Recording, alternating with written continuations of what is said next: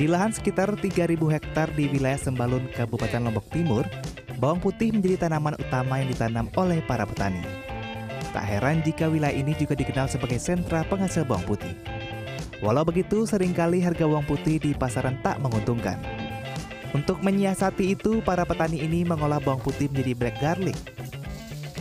Black garlic adalah hasil fermentasi bawang putih dalam suhu dan kelembapan tertentu. Proses fermentasi ini turut mengubah kandungan nutrisi bawang, sehingga memiliki manfaat yang lebih beragam. Dikutip dari cnnindonesia.com, ada tujuh manfaat dari black garlic, yaitu sebagai antioksidan, mengatur gula darah, mengurangi risiko penyakit jantung, melawan kanker, kekebalan tubuh, kesehatan hati, serta kesehatan otak. Proses pembuatan black garlic cukup membutuhkan waktu. Setelah bawang putih dipanen, kemudian dikeringkan selama 60 hingga 90 hari. Bawang putih lalu di oven selama 40 hari hingga 45 hari. Umur minimal eh, 6 sampai 90 hari.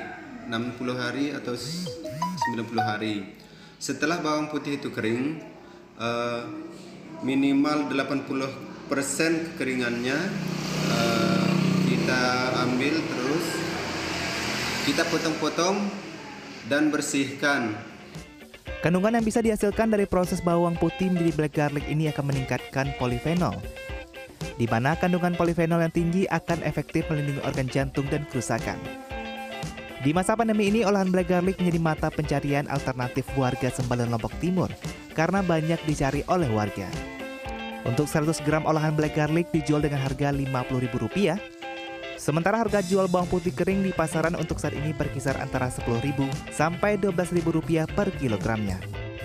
Lalu Rahmat Juniadi, Lombok Timur, Nusa Tenggara Barat.